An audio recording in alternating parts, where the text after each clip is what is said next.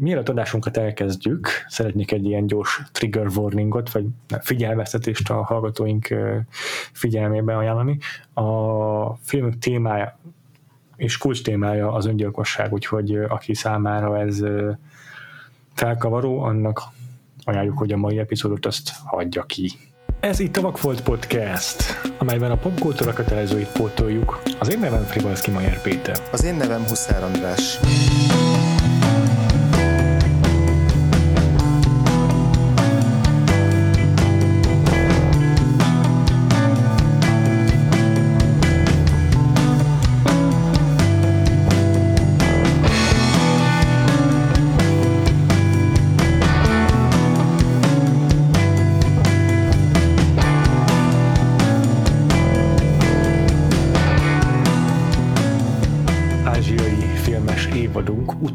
Blokkjához érkeztünk, András. Uh-huh.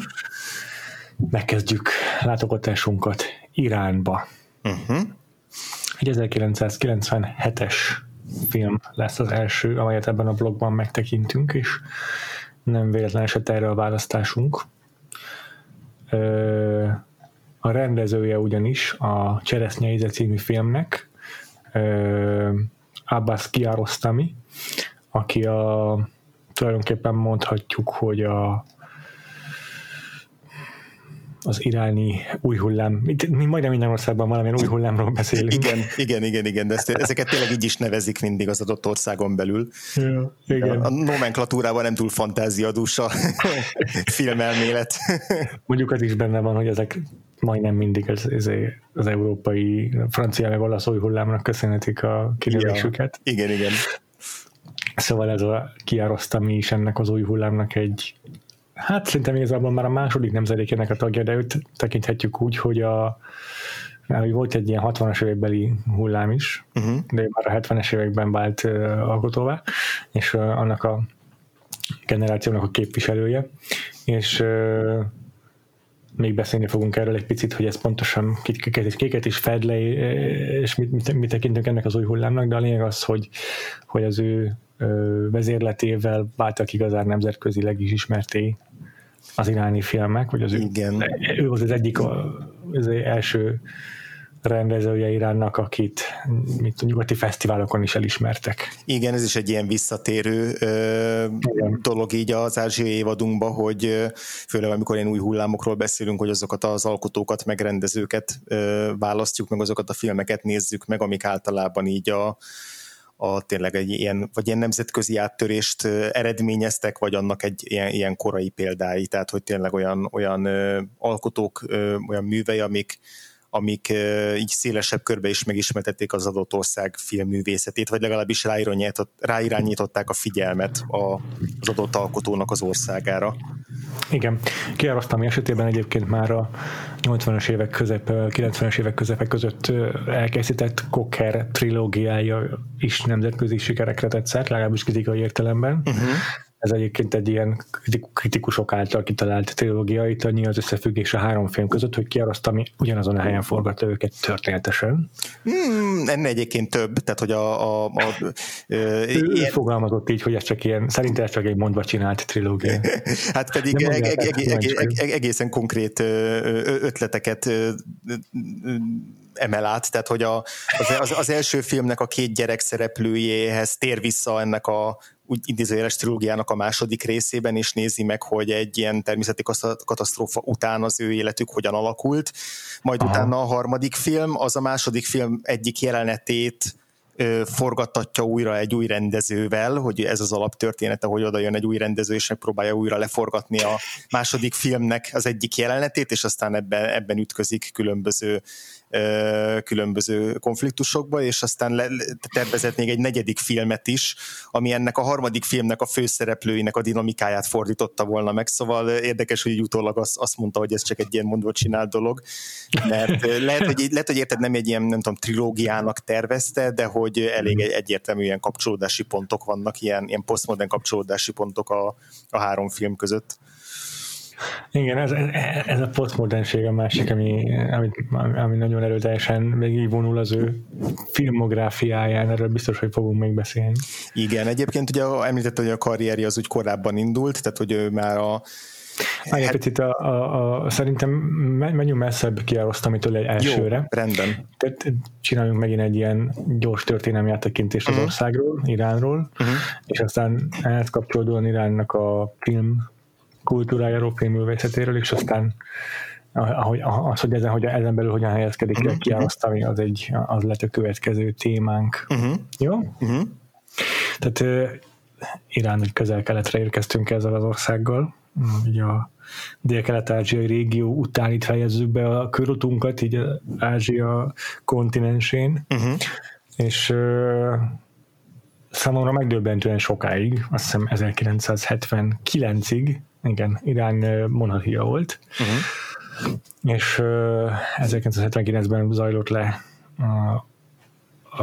az iszlám vallási forradalom, amelynek a vezéralakja Khomeini ajatollah, ki 1989-ben hunyt el, és én akkor még nagyon pici voltam, 3 éves, de még mindig, de emlékszem a híradóból a nevére.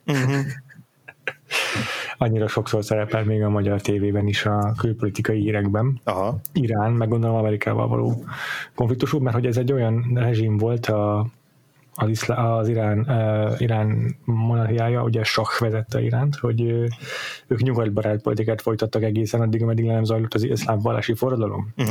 És az ajatollah vezetésével pedig egy nyugat ellenes, és hát fundamentalista iszlám, az túlzásnak nevezni valószínűleg, de egy erőteljesen ortodox irányzata az iszlámnak vett át az uralmat, és komoly cenzúra is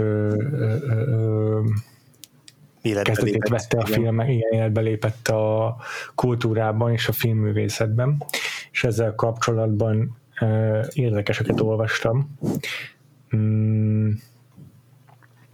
Ez máig is él ez a cenzúra, változtatások nélkül, legfeljebb, vagy hát nem változtatások nélkül, hanem változtatásokkal, mert hogy bővítik a cenzúrázott tartalmak sorát, vagy hát a cenzúra szabályzatát.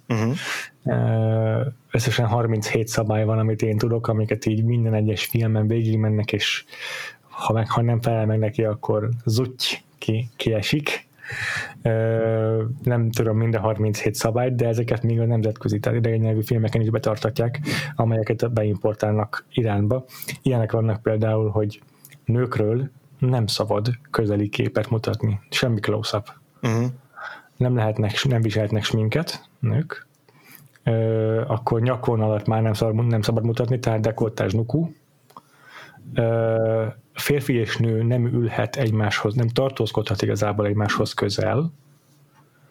Például itt Kiarostami filmjeiben is így mondja, hogy egyszerűen nem tud, nincsenek olyan játéja, hogy így egy háztartásban lév férfi meg nő. Nem csinál ilyen filmeket. Nem érintkezhetnek férfi és nő. Nem válthatnak gyöngéd szavakat, vagy mondjuk vicceket egymással. Akkor nőknek el kell takarni az arcukat, férfiaknak azt hiszem, hogy kötelező a szakáll, vagy valami van a szakállal kapcsolatban is, ez nem tudom pontosan. Vagy talán az, hogy szakállas ember nem lehet, gonosztevő, vagy valami ilyesmi, akkor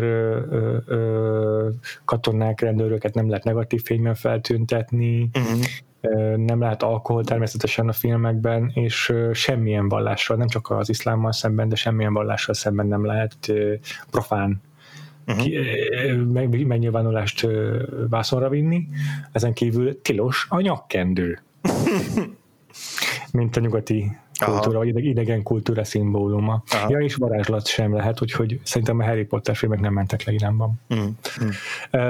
Ez azért érdekes, mert az ajatollah hatalomátvétele után megindult egy ilyen óriási kivándorlási hullám is Iránból, és rengeteg filmes elhagyta az országot, pont ezek miatt főként. Viszont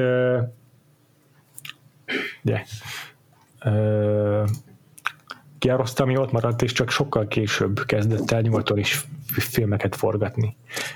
Még a cenzúrával kapcsolatban akartam érdekesség, hogy ezt tényleg betartatják a nyugati filmekre is, és lehet találni ilyen összehasonlító képeket a neten, hogy hogyan cenzúrázzák a nyugati filmeket, és nem az van, hogy ha valamelyik szabályon nem megy át, akkor már be sem mutatják, hanem hát muszáj azért a nyugati filmeket is, mert különben néplázadás lenne, be kell mutatni őket, de mit tudom én, ha egy nőnek dekoltázsa van, akkor szépen be CGI-oznak elé egy vázát. Vagy ha egy jelenetben a férfi főszereplő egy ágyba hever egy női szereplővel, akkor szépen kimontírozzák a képről a nőt. Meg egymás mellett se ülhetnek kávézóban, meg ilyenek. Félmeztelen férfiak nem lehetnek például a filmásznál, és akkor van ilyen jelent, hogy így egy focipályáról viszik le a félmeztelen sérült focistát, és így oda montíroznak egy ilyen fehér falat, mint hogyha lenne egy ilyen hatalmas palánk, és amiért nem látni azt, hogy a férfi félmeztelen. Azért elképesztő. Iszonyat sok munkája lehet ezeknek a igen, jó kereső a munkája. Igen. Ez konkrét második utómunka egy filmnél. Abszolút így van. Igen. Ezen kívül ilyenek vannak, hogy nem mondhatja egy férfi a partnerének egy filmben, hogy szeretlek. És az ilyeneket is megváltoztatják a filmekben, hogy nem lehet szexuális ajánlatot tenni, hogyha ilyesmi elhangzik, akkor azt át kell fordítani arra, hogy házassági ajánlatot tesz. Tehát, hogyha iráni filmet is csinálnak, amiben ilyen lenne a sztoriszál, akkor azt át kell írni. Nyugati filmnek szerintem egyszerűen máshogy szinkronizálják le. Tehát ez így a Hays Code-nál is durvább, de arra sok tekintetben nagyon hasonlító. Ugye a Hays Codex az a hollywoodi öncenzúra volt még a hollywoodi aranykorban. Hát itt az egész hasonló, csak nem annyira öncenzúra, hanem inkább egy kívülről érkező cenzúra. Viszont az Iránon belül működő filmesek ezeket magukra értelmezve már gyakorlatilag az öncenzúra eszközével élve használják, hogy hát kénytelenek betartani. Igen, és hát a iráni blokkunknak a későbbi második, harmadik filmjével kapcsolatban azért fogunk beszélni arról, hogy azokat a rendezőket aztán vagy azok a rendezők hogyan kerültek konfliktusba az iráni cenzúrával és kultúr politikával. Igen. Aki elroztam, én tényleg az érdekes, hogy ő valahogy megtanult úgy nem jó szó lavírozni, mert annak van egy ilyen pejoratív értelme, de hogy megtanult úgy alkotni ebben a rendszerben, hogy ezeket a korlátokat így tulajdonképpen a saját javára fordítva tudott kísérletezni egy csomó mindenben. A Criterion Collection-ös DVD kiadása ennek a filmnek az tartalmaz vele egy interjút, és rákérdeznek erre a cenzúrára, és ott már így már idegesen mondja, hogy mindig erről kérdezik. És hogy igazából ő ezt így nem is tekinti annyira nagy problémának, ezt az egész cenzúrát. Ez része az életnek, az kész. És hogy ő így megtanult ebben dolgozni, gyakorlatilag tényleg, mint a Hays Code önmagára érvényesnek tartja, magától eleve nem is csinál olyan filmet, amiben ez probléma lenne, mondjuk tényleg külön elmondja, hogy jó, akkor kicsi házakban nem lakhat együtt férfi meg nő az ő filmjeiben, mert az egyszerűen tehát olyan filmeket ír eleve, amikben ez föl sem erül, hogy ez gondot okozhat. Gondolom, ehhez képest aztán később ment Európába is forgatni. Igen. És még itt ki akartam emelni azt is, hogy a mostani filmünk a Cseresznye íze, azért emeltük ki a filmográfiából ezt annak ellenére, hogy voltak már korábbi nemzetközi sikerei, mint a már emlegetett Cocker trilógia, mert ez volt az első iráni film, és aztán talán azóta is egyetlen, amely elnyerte az aranypálmát Cannes-ban.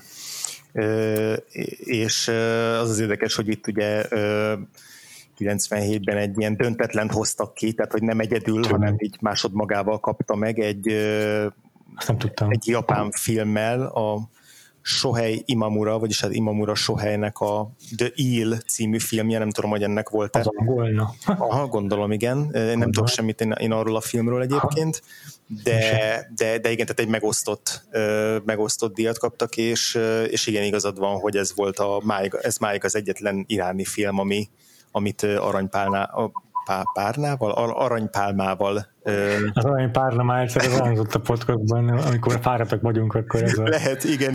Ez az unalmas filmek díja, azt hiszem. Igen. És azt ki kell osztanunk gyakrabban az aranypálmát. Igen, és az pont egyébként passzus a Kiara Rostamihoz, mert ő nyilatkozta interjúban, hogy ő kifejezetten szereti azokat a filmeket, amiken így be lehet bóbiskolni, és hogy így azt se bánja, hogyha az ő filmjein is bebóbiskolnak az emberek, mert hogy neki az a fontos, hogy így emellett, hogy mondjuk valaki kicsit lealszik a filmjein, de hogy amit lát belőle, meg amit átér belőle, az meg egyébként úgy dolgozzon benne utána, úgyhogy itt szerintem az Aranypárnadi ellen se lenne olyan borzasztó nagy kifogása.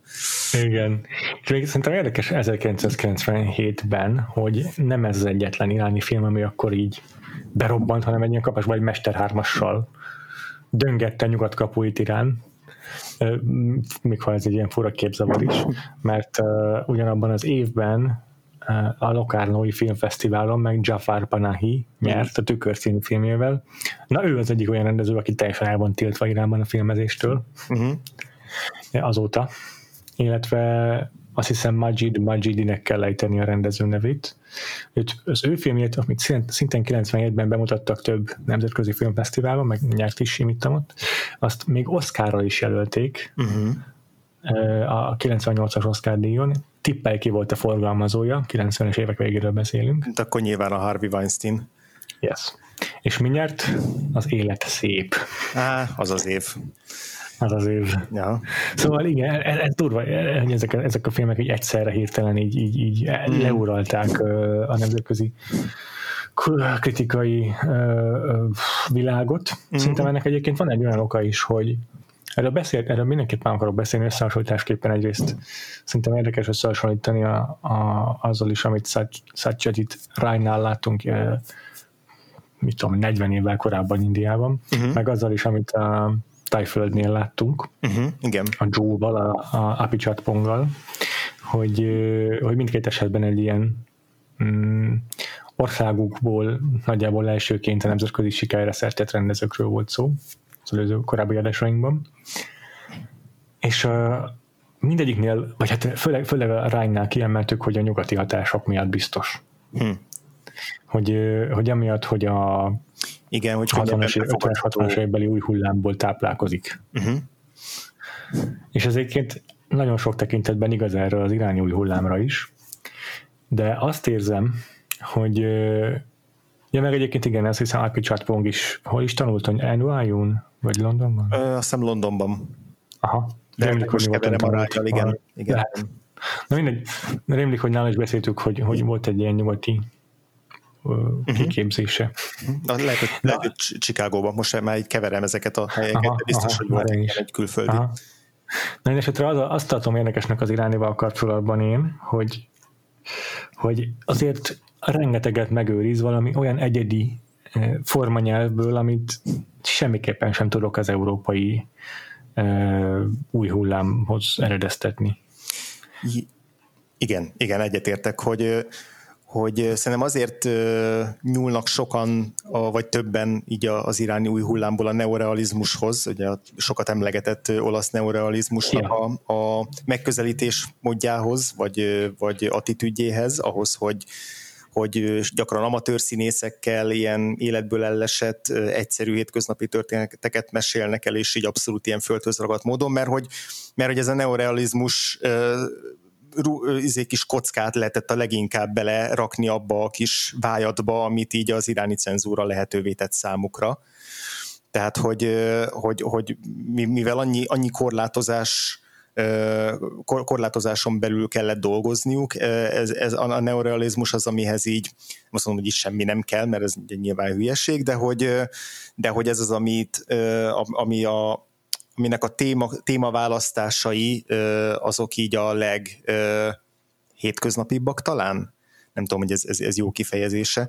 De főszereplői átlagemberek. Igen, és hogy akkor, hogy ezt az eszközkészletet választva, vagy ezt a megközelítést választva lehet beszélni olyan témákról, meg lehet készíteni olyan filmeket, ami átmegy mondjuk a cenzúrán.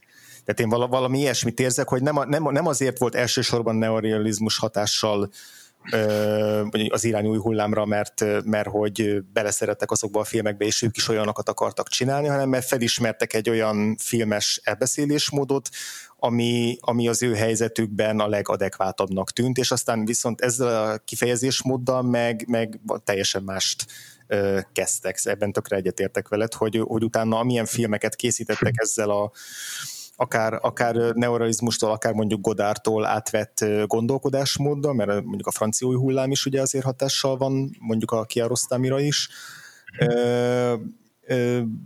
azok tehát látni a kapcsolódási pontokat, de hogy egy ilyen nagyon, nagyon egyedi dolgot alkotnak velük. Igen, és akkor ezért mondtam az elején azt, hogy itt már inkább egy ilyen, a kiárasztani esetében már inkább egy ilyen második hullámról beszéltünk, de szerintem az a pontosabb megfogalmazás, hogy az iráni új hullám második generációja. Uh-huh. Mert ha jól tudom, aztán lehet, hogy ezt rosszul olvastam, akkor bár már ő is alkotott az új hullám korai szakaszában, tehát a 60-as évek végén, 70-es évek elején, még abszolút nem volt ő neki kiforrott stílusa, meg ő ilyen bérmunkákon dolgozott főként. Igazából ez úgy nézett ki, hogy ugye a általában említett 79-es forradalom előtt ő egy olyan intézménynek, egy olyan szervezetnek dolgozott, amelyik ilyen, hát nem tudom, ilyen oktató filmeket készít, vagy ilyen... Volt egy ilyen ágazata az iráni filmkészítésnek, hogy ilyen gyerekekről szóló, gyerekeknek szánt, a gyerekek problémaköreit feldolgozó rövid filmeket, vagy filmeket, ezek általában rövid filmek voltak, azokat készítetett, ez a csak angolul látom a nevét, Institute for Intellectual Development of Children and Young Adults, tehát volt egy ilyen teheráni intézménynek egy ilyen filmes részlege, és akkor ezen belül kezdett el alkotni, és akkor tényleg olyan filmjei voltak, ami mondjuk egy igazgatói irodába játszódik, hogy ott az igazgató hogyan faggatja a gyerekeket arról, ami mitén aznap történt az iskolában. Vagy nem csak gyerekekkel forgatott, hanem volt olyan is, hogy egy közlekedési rendőrnek az egy napját követte így végig. Tehát, hogy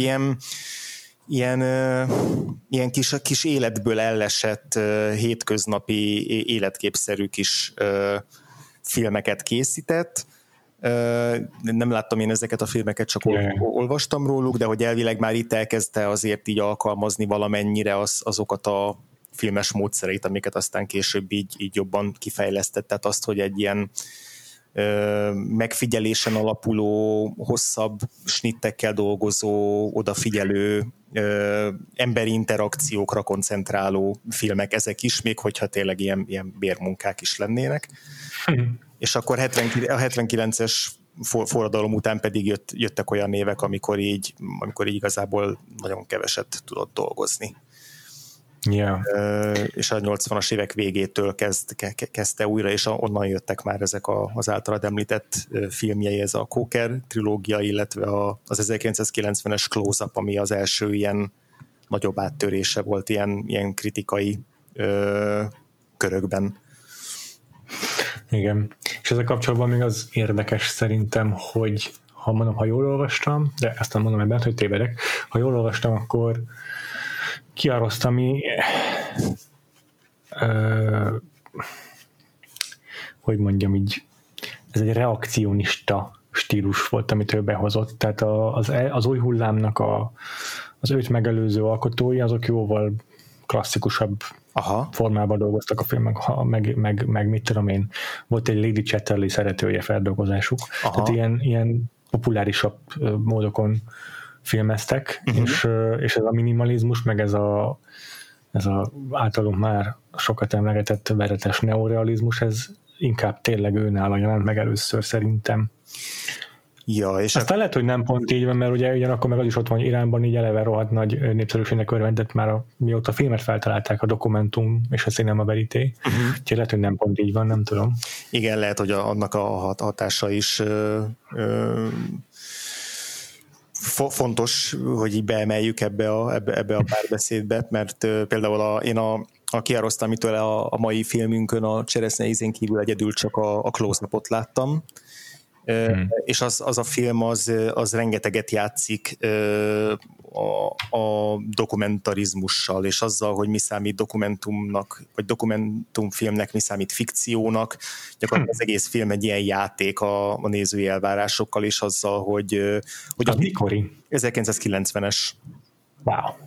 Tehát az végig egy ilyen játék azzal, hogy akkor amit látunk, az vajon valóság vagy fikció, és hogy ezek hogyan hatnak egymásra, mert egy valós történetet mesél el, de újrajátszott jelenetekkel, aztán ezt még inkább megbonyolítja, tehát van egy ilyen folytonos filmnyelvi ilyen valóságtörés abban a filmben, ami abszolút egyrészt a dokumentumfilmes, általában emlegetett cinema verité hagyományból táplálkozik, de közben ott van benne a Godardnak ez a formanyelvi kísérletezése, meg játéka. Tehát, hogy szerintem itt ezekben a filmekben jól össze lehet pakolni azokat a hatásokat, amik így dolgozhattak. Ja, ez érdekes. És akkor még azt akartam elmondani Káros Tamiról, mert a filmről kezdünk el beszélni, hogy 2016-ban hunyt el 76 évesen, nem olyan rég. Igen. Viszont a már életében is, és aztán persze halálakor rengeteg nagy, általunk is ismert nyugati filmes őt dicsőítette és dicsérte. Uh-huh. Magáról az iráni filmről, nem csak Kiarostamiről, de még magáról az iráni filmről olvastam egy idézetet Herzogtól, Werner Herzogtól, nem tudom, az meg volt-e. Nem. Ez így hangzik, hogy amit most mondani fogok, az a jövőben már banalitás lesz. A legnagyszerűbb filmeket a világon ma Iránban készítik. Mondta, ezt mondom, 95-ben. Aha. Aztán Jean-Luc Godard is elismerően nyilatkozott, ő magáról Kiarostamiről mondott egy érdekeset. Azt több helyen idézik, az lehet, hogy te is láttad, de az így hangzik, hogy a film D.W. Griffith-tel kezdődik, és Abbas Kiarostamival ér véget. Mm-hmm. Ez is még életében mondta. Igen. És akkor a Scorsese pedig azt hiszem, hogy már a halálakor nyilatkozott róla, nagyon elismerően, tehát ők szinte barátok voltak az életben, és azt mondta, hogy különleges emberi lény, és igazi gentleman is, egy igazi művész. Mm. Ja, igen, ott emlékszem a halál, akkor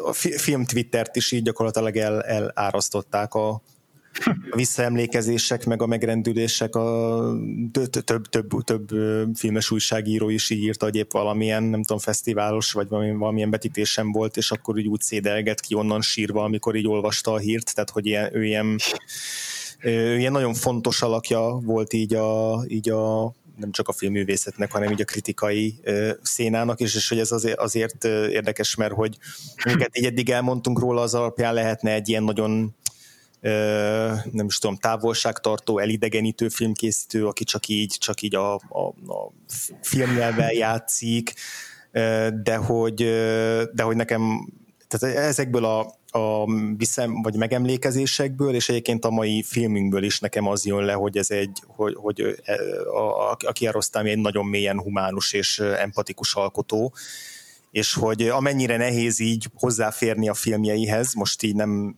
logisztikailag, hanem befogadóilag. Igen.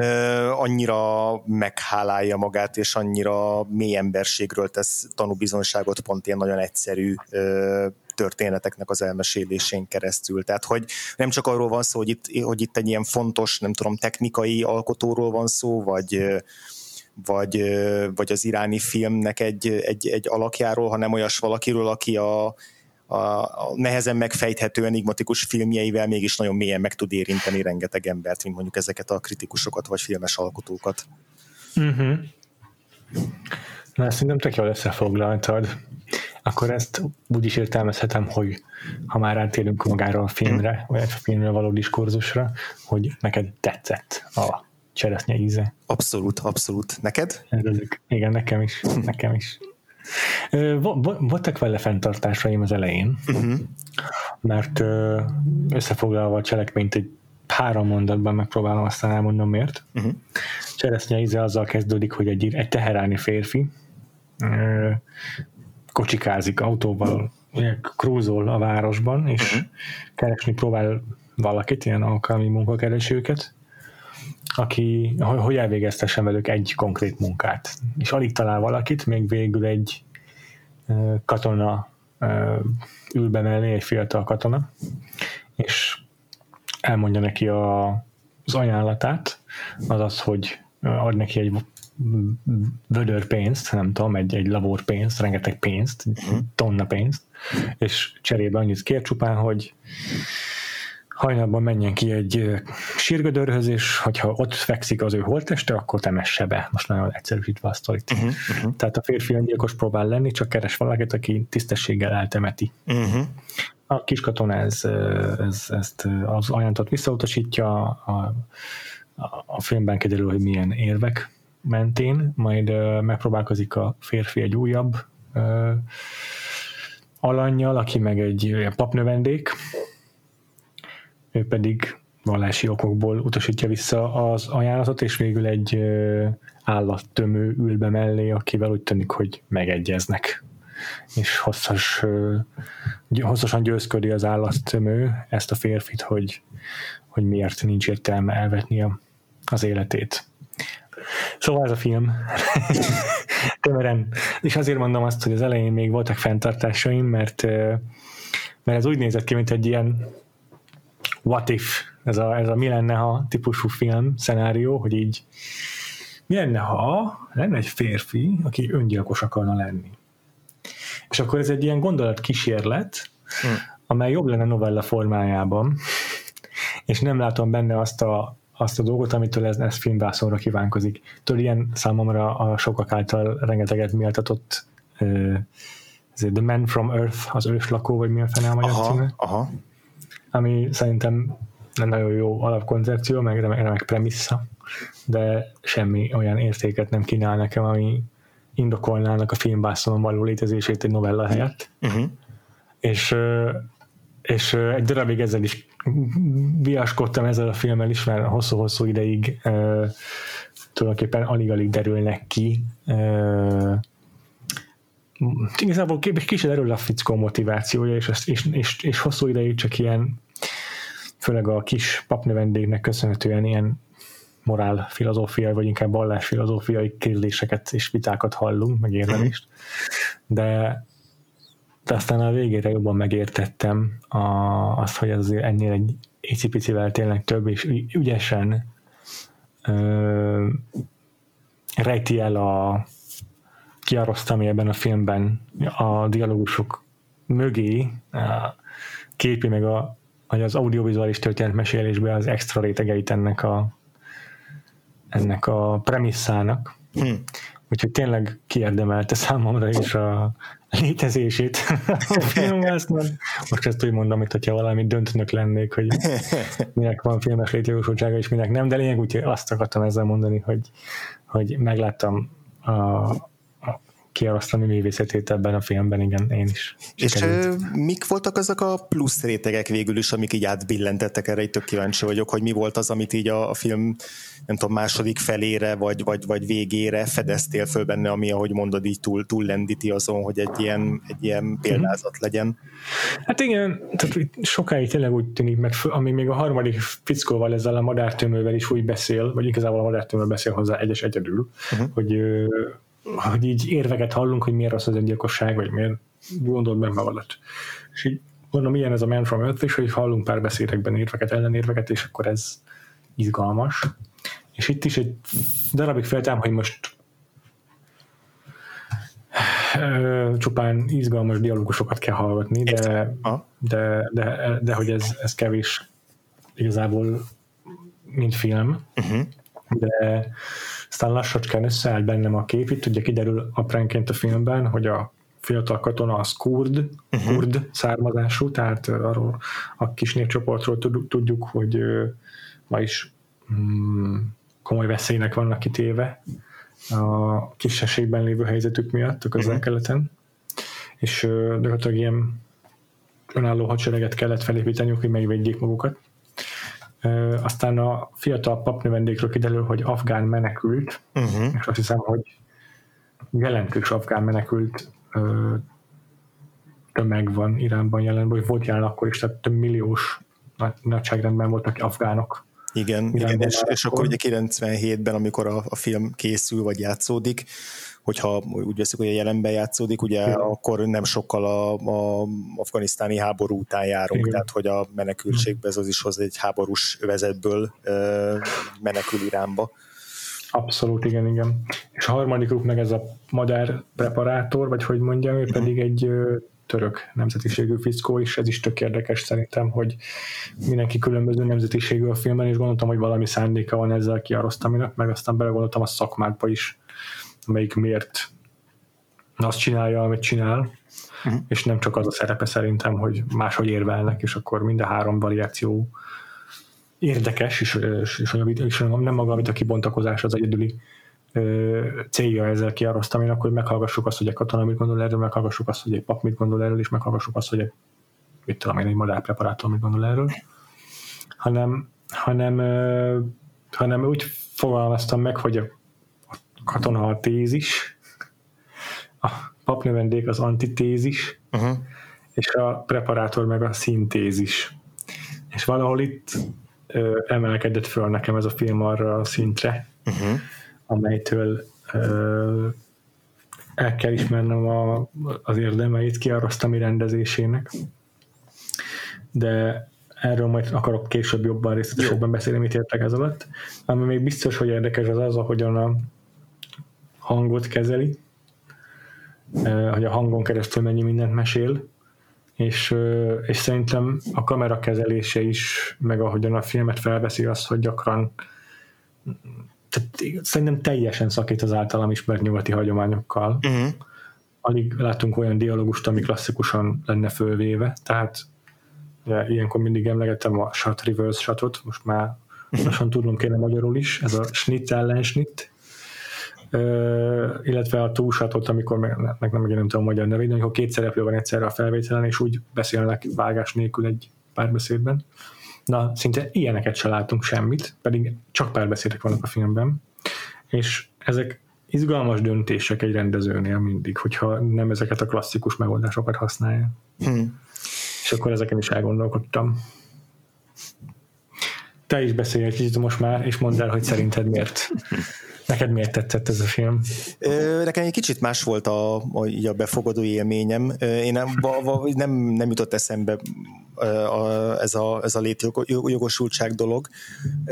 Valahogy én kevésbé éreztem azt, hogy mondjuk egy tényleg ez a példázatosság, ez így mondjuk az ellen dolgozna, hogy ez filmként mennyire érvényes, és mennyire csak ilyen érvek ellen érvek ütköztetése zajlik éppen.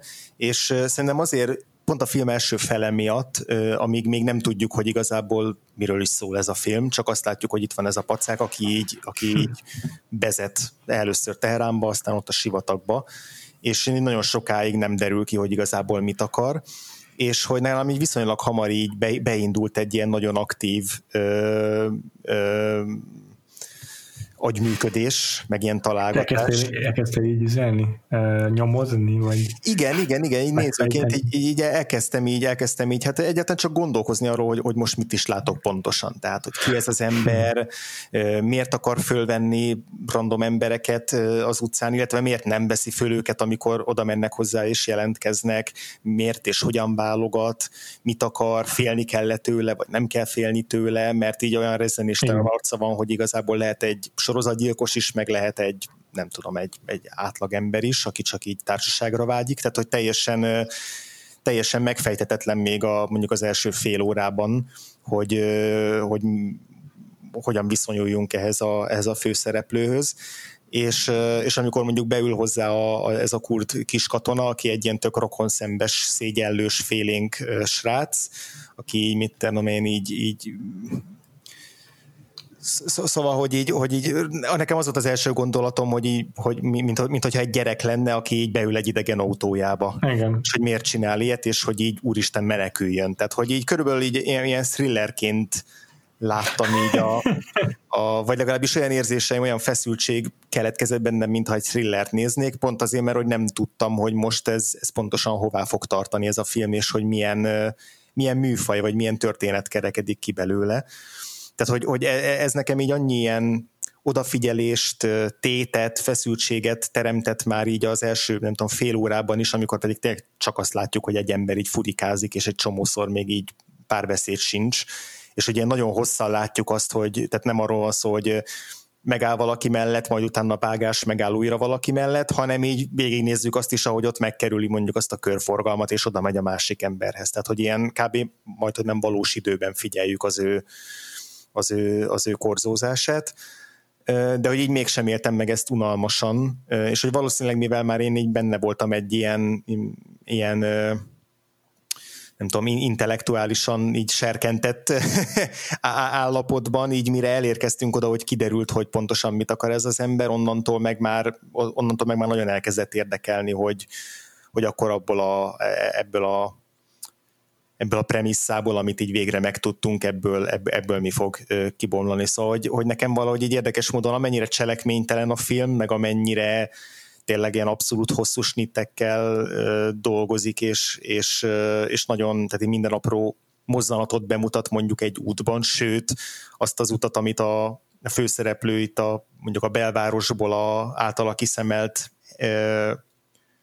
árokig megtesz, egy ilyen szerpenténon, azt így legalább 3-szor végignézzük újra, körülbelül ugyanazokból a kameraszögekből, mindig ugyanolyan hosszan, miközben halljuk a párbeszédeket, szóval hogy ez alapján lehetne valami végtelenül unalmas dolog is ez a film, de hogy mondom, sikerült valahogy már az elején beindítani ezt az agyműködésemet, meg az odafigyelésemet, és ezzel úgy be tudott rántani eléggé, hogy onnantól már maradjak így majdnem a végéig a filmmel, és hogy amikor meg már bejön pluszba az, hogy itt egy öngyilkosságra készülő emberrel vagyunk együtt 1,5 órán keresztül, onnantól meg így az érzelmi, meg emberi réteg is belépett egy idő után, amire az első fele alapján nem feltétlenül számítottam. Tehát úgy voltam vele egy darabig, hogy akkor lehet, hogy ez egy ilyen jó kis intellektuális móka lesz ez a film, meg egy ilyen érdekes filmélmény, de aztán idővel meg az a fajta ilyen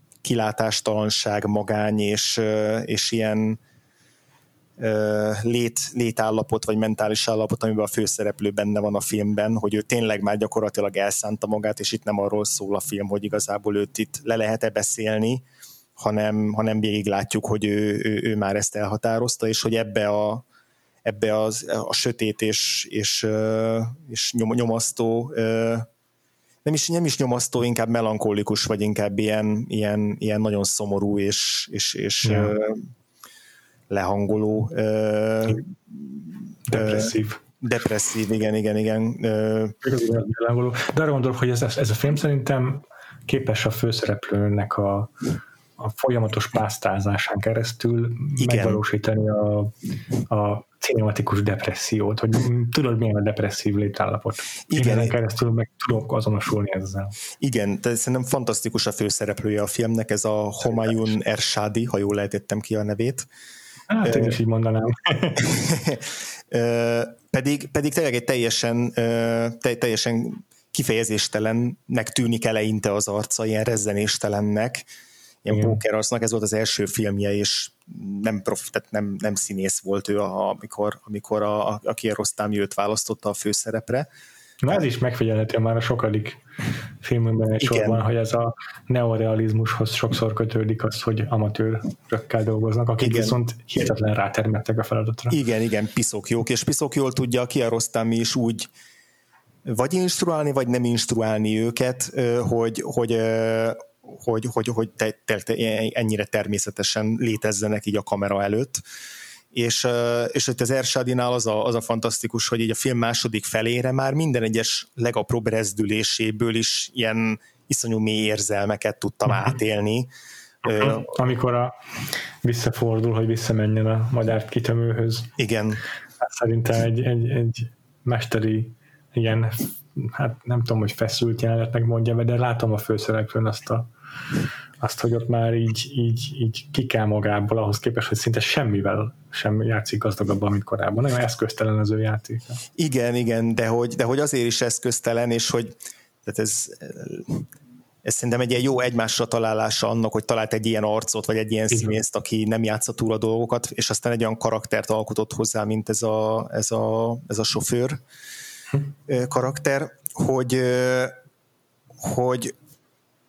ez az érzéstelenség, ami az arcán megmutatkozik, meg tehát tényleg ez a minimalizmus, ez már abból fakad, hogy ő már így lemondott mindenről, miközben olyan iszonyatos fájdalom feszíti belülről, amit nem bír tovább elviselni, És nekem azért nem is hiányzik, hogy kiderüljön, hogy milyen tragédia áll mögötte, vagy mi történhetett, mert én az arcáról... Mondani, az hogy ez a legfontosabb, hogy itt nem tudunk semmit arról igazából, hogy ő miért akar öngyilkos lenni. Igen, igen. Hát ez ugye az összes ilyen halállal való szembenézéssel foglalkozó filmnél alapkérdés. Igen, igen. És én rájöttem, hogy egyáltalán nem kell tudnom, mert hogy bőven elég az, hogy én az ő arcán látom, hogy bármi is legyen az, én elhiszem neki, ennek a karakternek, ennek a színésznek, tehát egyszerűen elhiszem neki, hogy eljutott addig a pontig, hogy ő már nem képes elviselni ezt a földi életet, és hogy ezért eltökélte magát, hogy ő önként elveti magától az élet folytatását. Tehát egyszer látom a tekintetében, ahogy így néha, mint hogyha elhomályosulna a tekintete, mármint így elréved, vagy könybelábad, vagy csak nyel egy aprót, és hogy így nem tudom, hogy ezt most én látom bele, vagy valóban benne van az alakításban, de hogy egyszerűen úgy meg tudja ezt a végtelen fájdalmat és fáradtságot, kimerültséget, a fájdalommal való küzdelemből akadó kimerültséget érzékeltetni, hogy innentől kezdve nincs szükségem arra az információra, hogy ez egészen pontosan mi okozta. És mondom, én szerintem ez itt, én a színészi alakításnak tudom ezt be, hogy nem marad bennem hiányérzet így a karakter, nem tudom, motivációját tekintve. Szerintem nagyon helyesen, mert én is azt gondolom, hogy ezek benne voltak ebben az alakításban, nekem is ez volt a legfontosabb, amit kiemeltem, hogy mennyire meg tudja ezt testesíteni, ezt az érzelmi kiüresedettséget. Igen, és ez, amit te is mondasz, hogy ezt mennyire át tudja ragasztani ránk, és mennyire át tudjuk érezni ezt a kilátástalanságot, meg reményvesztettséget, csüggedést, és hogy ezt egy idő után már tényleg mindenben észre lehet venni a filmben, abban, ahogy a hangot kezeli, amit mondtad, abban, ahogy például csak annyit mutat, hogy ezek a hatalmas ilyen dömperek ott így kiborítják a szürke és szikkat sziklagöröngyöket, és így szállapor, és az egész egy ilyen teljesen, nem tudom, mindentől, ami az életet jelképezheti, attól egy távol lévő környezet, és ahogy ott áll, és mondjuk csak van több olyan snit, ahogy látjuk az árnyékát, ami így rávetül egy ilyen, nem tudom, löszfalra, és ott görögnek le egy ilyen elvezető árokba ezek a kiborított ilyen göröngyök, ilyen szikladarabok, meg porfelhő, és hogy így látjuk azt bekövetkezni, amit ő meg akar tenni. Így hogy az árnyékát így elsodorja szinte ez a szikla rengeteg. Szóval, hogy tényleg mindenben benne van ez a teljes kilátástalanság, hogy ettől lesz nem csak egy érdekes film, hanem egy átélhető, meg megélhető film is. És ez is nekem, igen, és ez az, amitől tényleg kiemelkedővé válik számomra a film, hogy hogyan sikerült ezt az érzelmi, ezt a lelki állapotot externalizálnia a rendezőnek. Azok, amiket mondasz, azokhoz még én hozzátenném azt is, hogy tényleg nagyon sokszor a párbeszédekben nem látjuk, hogy kihez beszél. Igen, ez nagyon fontos. Sokszor késő mutatja be, tehát hogy van olyan, hogy majd tudom én, a harmadik szereplő, a harmadik utasa, őt így percekig nem látjuk, csak hagyjuk, hogy beszél hozzá. Igen, nem láttuk beszélni. Valaki, és csak továbbra is a sofőr látjuk, ahogy beszél hozzá az, aki beült mellé. De úgyhogy már akkor tudjuk, hogy már, tehát a beszédből kiderül, hogy ismerdik egymást, egy, mit tudom én, valószínűleg 4 órával korábbról, vagy nem tudom, mikor találkoztak, és ült be hozzá, de mi már csak becsatlakozunk a beszélgetésnek egy pontján. Igen. És nem foglalkozunk azzal egyébként, hogy ki ül benne a kocsiban, arra a sofőrön kívül. Aztán ugyanígy, amikor az építkezésen ott ezen a sivatagos helyen téblából ez a sofőr, és rászólnak, hogy ne ott lábatlankodjon, akkor is rohadt sokáig csak az ő arcára fókuszálunk, ahogyan így a por körbeveszi, van is egy olyan képsor, ahol így szinte elnyeli őt a felszálló homok, így betemeti szinte, és csak később látjuk azt, hogy egy ilyen munkavezető, vagy a franc tudja kicsoda teremti le, hogy ne ott legyen. Tehát nem foglalkozik igazán a film azzal, hogy mi van a külvilágban, mert ez a fickó már rég maga alá temette a saját lelki nyomora.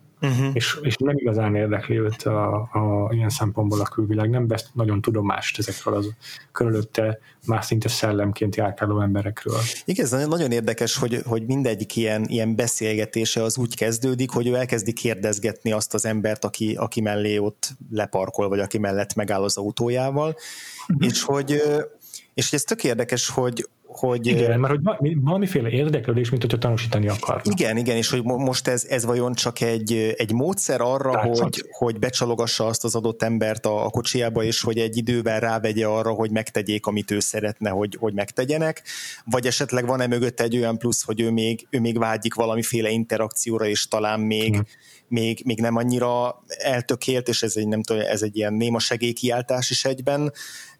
Nem tudom, hogy igazából, hogy melyik az igaz ezek közül. Igen, ez a jó benne, hogy ezeket nem is válaszolja meg szándékosan kiároztam. Igen, ez ambivalens. Ez abszolút ambivalens, mert tényleg igazából megtehetné azt, hogy jóval hamarabb elővezeti az ő tervét, jóval ilyen, nem tudom, direktebben pragmatikusabban. Így van.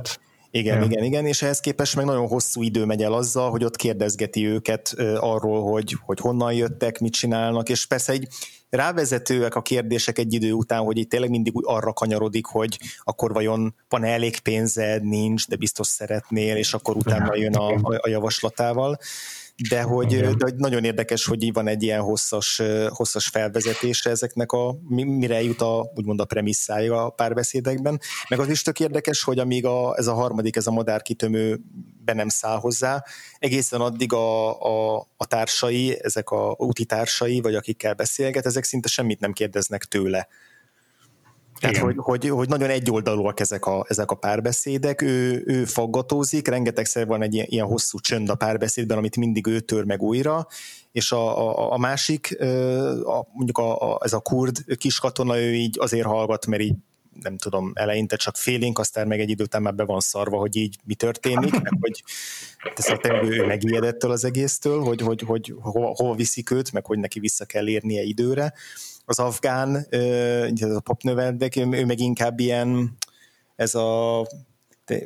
tényleg ilyen, nem tudom, filozófiai okokból nem kérdez tőle semmit, vagy nem tudom, szóval, hogy ő inkább csak akkor száll vele vitába, amikor a konkrétan az öngyilkosság kérdéséről és annak a megítéléséről kell véleményt alkotnia így a vallása szempontjából, de egyébként nem áll neki kérdezgetni. És fú, én ebben annyira sok gazdag réteget látok, az annyira tetszik nekem, hogy itt pont ezt a három szereplőt választja ki. Nagyon okosan, igen, nagyon jó, és aztán az, hogy ez a harmadik, ez a professzor, ő pedig szinte végig ő beszél, ott a harmadik párbeszédben pedig végig ő, ott az ő részéről van egy monológ, amiben nem tud becsatlakozni, vagy nem képes becsatlakozni a sofőr, a főszereplő, mert hogy szóval, hogy nem hoz föl ellenérveket arra, hogy miért akar meghalni, miközben a másik folyamatosan arról győzködik, hogy ő, amikor ő ugyanabban a cipőben járt annak idején, akkor ő milyen az élet apró örömei, meg csodái, hogyan rántották ki abból a mélypontból, ami már majdnem egy öngyilkossághoz vezetett nála is. Tehát, hogy a harmadik... Igen. Tehát, hogy a harmadik, míg a katona, a kiskatona, ő egyáltalán nem tud hozzá, tehát nem tud vele interakcióba lépni, annyira fél. A papnevendék, ő csak így a vallása szempontjából tud beszélni vele, csak ilyen igen, tehát vallási nyilatkoztatások formájában. Igen, addig a harmadik, ő pedig valamennyire az empátia felül közelít, és hogy van egy nagyon fontos kulcsmondat a filmben, amikor arról beszél a sofőr, talán pont a pap növendéknek, hogy empatizálhatsz velem, megértheted azt, hogy milyen az én állapotom, rokon szenvedhetsz, tehát együtt érezhetsz velem, de nem fogod ugyanazt érezni, mint én. Tehát, hogy ő még akkor is így felrak egy ilyen gátat, nem is felrak egy gátat, hanem hogy... Szerintem nem felrak egy gátot, hanem kijelent egy törvényszerűséget, igen, hogy lehetetlen, hogy tudj velem teljes mértékben azonosulni, ezért kár is. Igen, mert egyébként pont ez jutott ott rögtön eszembe róla, az egyik leg, ilyen nem tudom, termékenyebb így filozófiailag vagy gondolatilag ez a párbeszéd, mert hogy rögtön az jutott eszembe, hogy igen, hogyha én együtt érzek valakinek a fájdalmával, vagy megpróbálok együtt érezni vele, akkor mindig azt érzem, hogy én csak így tényleg, amit ő mond, hogy csak így megérteni tudom azt, hogy mind megy keresztül, de hogyha én nem mentem keresztül pont ugyanazon, akkor nem fogom igazán belülről tudni azt, hogy ez mit jelent, és akkor... Sőt, még akkor is, ha pontosan ugyanazon mentél keresztül. Akkor is mindenki máshogy éli meg ezeket a válságokat. Tehát, hogy olyan fura, hogy nem is fura, hanem, hogy ettől izgalmas ez a film, hogy ennyire azt mutatja meg, hogy az emberek mennyire egyedül vannak. Aha, saját kríziseikkel és fájdalmaikkal és válságaikkal, és hogy megpróbálnak interakcióba lépni, de tényleg, minthogyha ez, ha nem is lehetetlen lenne, de borzasztóan nehéz. Ez az, amihez mindig itt visszajukadunk ennél a filmnél, és amit minden eszközzel ábrázol, az által emlegetett snitteléssel is például, hogy tényleg itt ezek az emberek egy légtérben vannak ott közvetlenül egymás mellett egy kocsiban, és mégis mindig van egy olyan válaszfal közöttük, amit szinte lehetetlennek tűnik átlépni.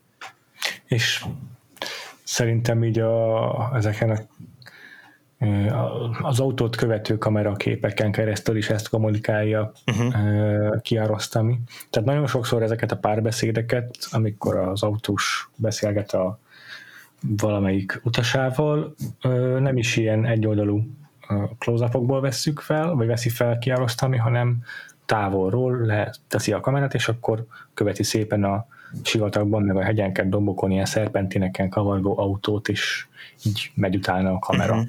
Időnként megáll a kamera, és akkor kimegy a képből a kocsi, aztán visszakanyarodik, időnként meg megy vele együtt a kamera. Uh-huh. De hogy ez is számomra ezt vizualizálja, hogy a fickó, a főszereplő, az miért akar öngyilkos lenni. Uh-huh. És miért ilyen depressziós? Mert maga az élet, az útvesztő, az a kacskaringós, már folyamatosan önmagába visszakanyarodó, szinte már szerpentin, amelyen így bolyong, így teljesen kilátástalanul, és az egésztől olyan távol helyezi le a kamerát, ahogyan ő maga is eltávolodik ettől az egész léttől, és olyan, mint hogy, tehát olyan, számomra ez, hogy ilyen távolról veszi fel, és nem látjuk soha a madárpreparátort, ahogyan érvel neki, az azt sugalja, hogy a fickó, aki ezt befogadja, tehát a sofőr, aki hallgatja a madárpreparátort, ő is már olyan távol van igazából, ahhoz képest, hogy mellette ül az autóban,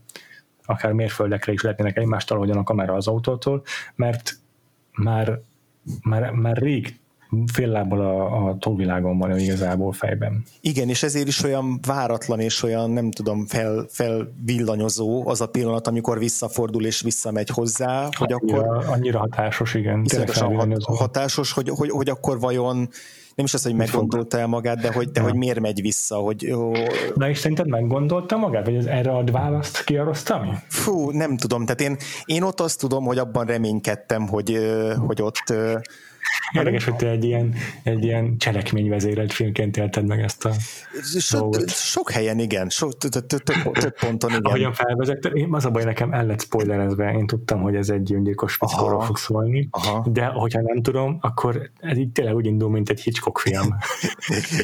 igen, vagy mint melyik volt mi a cím, az a Nyomtalanul, vagy Nyom nélkül, tudod, annak a fináléja jutott még erről eszembe, amikor az élve eltemetős film, a Vanishing, nyilván teljesen más, tehát hogy így semmi köze nincs, csak hogy így annak a feszültsége. De igen, szóval, hogy amikor visszament, akkor úgy elkezdtem reménykedni benne, hogy itt nem is abban, hogy meggondolta magát, hanem maga az, hogy visszafordult, hogy akkor ez most mint hogy csak azt jelentheti, hogy ő mégis akar valamiféle ezt az interakciót, van, ami ott elindult, ezt úgy érzi, hogy ott megszakadt, és akkor mivel ezt újra fel akarja, vagy vissza akarja kapni, ez azt jelzi, hogy még nem szakadt el teljesen ettől az élettől, meg ettől a világtól, és aztán ilyen egészen, nem tudom, ilyen melbevágó volt, amikor ki jön hozzá a professzor, és azt mondja, hogy bocs, most nem érek rá. Tehát, hogy ilyen... Mert tényleg egy ilyen tranzakcióként gondol erre mégiscsak. Igen. Szóval nem... Igen. És ugye utána mondja ott azt, miután ott kint tipródik, és ott ül ilyen kétségbeesett arccal a fickó, utána mondja azt, hogy dehogy ugye... Még megrázod majd a vállam, hogyha már ott vagyok az üregben. Tehát, hogy biztos, inkább hogy... kérdez meg harmadszor is, hogy nem élek-e biztos. Igen. Tehát, ezek mégis csak azt jelzik, hogy minthogyha benne dolgozna egy ilyen kételj vagy valami egészen hangyányi szikrája annak, hogy ő még él. És még se fog tudni végezni magával. Igen, tehát végig fenntart a film azért egy ilyen feszültséget abban, hogy mi fog történni, és akkor ott végignézi az utolsó naplementéjét, azok is ilyen az addigi kopársághoz képest mindenképpen ilyen szép felvételek. A fickó érdektelenségéhez képest is azt jelzik, hogy azért az életben a szépséget azt mégiscsak elkezdi észrevenni a fickó a madárkitömő beszéde hatására. Igen, és aztán a végén, amikor ott az égzengés meg a vihar előtt ott befekszik abba a sírba, és ahogy ott elsötétül a kép, és csak így felvillan egy-egy villámra, az meg annyira apokaliptikus, és ilyen végérvényes és kilátástalan. És ott is externalizálja a fickó belső lelki állapotát ki arra, ami csak ott nem egy sivatagot, meg egy bolyongó szerpentint testesít meg ez, hanem ezt a viharos égboltot. Igen, szerintem. Igen. Érdekes egyébként, hogy említetted itt azt, hogy a távolsággal azzal, hogy itt tényleg így felülről veszi ezeket az autóutakat, sokszor a kamera meg itt távolról, hogy ez milyen hatást tud kelteni, hogy mennyire ellenkező módon van fölvéve a Saul fia, hogy ott végig teljesen rátapadunk a főszereplőhöz, de hogy valahogy egy hasonló, nem tudom, a főszereplőben egyszer csak így bevillant a Saul fia a főszereplővel kapcsolatban, és érzek valami minimális hasonlóságot abban, hogy egy ugyanilyen reményvesztett, monomániásan, mechanikusan egy bizonyos célért keresnek embereket. Igen, ez tök jó hasonlat. És mind a ketten már egy olyan létállapotban vannak, ami már így, ahogy mondod, hogy az életen már túl van. Tehát egy olyan határvonalon túl van, ahonnan már nem lehet visszalépni, és hogy mennyire különbözőek a rendezői eszközök, amik ehhez a nézői bevonódást társítják, hogy ugye a Saul fiába végig rátapadunk egy kamerával, és nem látunk semmit a külvilágból, vagy csak így homályosan a kép szélén, és ettől lesz intenzív. A cseresznye ízében pedig ezek a már emlegetett eszközök, ezek teljesen máshogy hoznak közelségbe ehhez a karakterhez. Tehát szerintem ez tök érdekes, hogy nem eltávolítanak és nem elidegenítenek ezek az egyébként nagyon ilyen távolságtartónak tűnő rendezői eszközök, hanem valahogy ezek hoznak közelebb. Ez nagyon igaz, és marha érdekes, hogy ezt így kiemelted. Nekem még az a megfigyelésem, hogy a film egy része egy ilyen építkezési helyszínen zajlik, és hogy mindig ezeket a hatalmas gépeket látjuk csupán, és tényleg még néha az ott dolgozó emberek se kerülnek be a képbe, csak csak azt látjuk, hogy egy ilyen marha nagy dömper takarja ki a hátteret a fickó feje mögött, mondjuk. Hogy ez is azt szolgálja számomra, hogy neki már az élet az egy ilyen mechanikus monotónia. Még az autózás maga is egy ilyen mechanikus dolog, hiszen nem a saját lábán közlekedik, hanem egy gépjárműben. És hogy neki már tényleg, ahogyan a Saul fiában, így egy darab küldetése van, amelyhez meg kell tenni az első lépést, aztán a második lépést, aztán a harmadik lépést, és így haladni kell lépésről lépésre, és ez a monománia vezérli egyedül. Igen. És ebben ezek a gépek, meg mit tudom én, ezek szintén ilyen kulcszerepet játszanak, vagy hát így legalábbis ezt reprezentálják számomra, hogy itt így építkezéseken ömlik a föld gödrökbe. Igen. Azt Kiarostami mondta, hogy neki nagyon fontos volt ez a szállópor, meg az állandópor, hogy tényleg minden ilyen az ugye eluralja, vagy ez dominálja a képet. Ez jó, mert ez ilyen kilátástalanságot ténylegesen megvalósít. Teljesen, igen. Hogy így hiányzik minden, ami az élethez úgy hozzátartozna, vagy amit úgy hozzá. Tényleg csomó olyan kép van, amikor ezen a hegyen, vagy nem tudom mi, ez ilyen homokbánya, vagy a fene tudja pontosan, ott krúzolgat az autójával, és látni kéne egy ilyen iszonyatos messze elterelő tájat egy városképpel, és alig látni belőle valamit, mert így belepi a ez a szálló homok, persze mog, persze fene tudja, de nincsen igazából horizont. Igen. Az vicces egyébként, hogy néhány ilyen rendezői döntést azért részben legalábbis ilyen praktikus megfontolások vezéreltek. Például az, hogy miért ezt az építkezős környezetet választotta, erről azt nyilatkozta, aki Kiarostami, hogy viszonylag be volt határolva, hogy hol játszódhat a film, mert hogy a városban nehezen tudta volna elképzelni, hogy ezek az egy az egybe, tehát one-on-one interakciók, hogy tényleg ők ketten így elszigetelődjenek, ezek létrejöhessenek. A sivatag közepén meg így nem tudta volna igazából így reálisan megindokolni, hogy miért van ott egy ember a sivatag közepén random, és akkor utána találták meg ezt az építkezést, ahova el lehetett helyezni olyan figurákat, akik úgy logikusak, hogy tényleg dolguk van ott, és mégis így kívül van a várostól. Illetve a másik, hogy a már sokat emlegetett párbeszédeknek a felsnittelése, abban is volt egy ilyen praktikus megfontolás részben. Méghozzá az, hogy ugye az, hogy mondjuk amikor a sofőrt veszi, akkor az anyósülésen ül a kamera, illetve fordítva, hogyha az utast veszi föl, és hogy ezek így is forogtak ezek a filmben, hogy nem a színészek ültek egymás mellett, pontosabban nem a szereplők ültek egymás mellett, hanem mindig a Kiarostami ült a másik ülésben, és ő vele beszélgetett az adott szereplő, és hogy azt mondta, hogy erre azért is volt szükség, mert hogy mivel amatőr színészekről van szó, ezért, hogyha két amatőrt odarak egymás mellé, akkor az nem fog működni, mert így nem tudom, kioltják egymást, meg akkor nem fognak tudni jól játszani, hanem akkor így... Tehát ő valamiért úgy érezte, hogy amikor két amatőr színész van egymás mellett, akkor ez egyszerűen nem működik, és hogy neki kellett ott ülnie, hogy úgy tudja vezetni azt a jelenetet, meg a párbeszédet, hogy ha egyedül van az amatőr, akkor ki tudja hozni belőle azt az alakítást, amire szüksége van. Ez is ilyen tök érdekes, és például pont a kis katonával mondta, hogy amikor az őt játszó sráccal forgatták a jeleneteket, akkor a srác így igazából azt hitte, hogy ez még nem a forgatás. Azt hitte, hogy még csak most majd mennek a forgatásra, és csak beszélgetnek, és egy csomó reakciója a filmben az tényleg ilyen valós arra, hogy ahogy a Kiarostami ott felvezeti neki, hogy miről is volna szó, meg mi is fog történni, és hogy azért tűnik annyira ilyen autentikusnak, mert egy csomószor tényleg ilyen valós reakciók voltak az arcán, és itt azt kérdezgettem menet közben, hogy na, akkor mikor kezdünk el forgatni? Mert hogy valami olyan megoldása volt, úgy találták ki ezeket a jeleneteket, hogy így kirakták a kamerát így azt hiszem, talán az ablakon kívülre, tehát úgy, hogy így a ablak keretre, viszont úgy volt összekötve az indítóval, hogy amikor elfordítja a slusszkulcsot, és így elindítja az autót, akkor az beindítja egybe a kamerát is.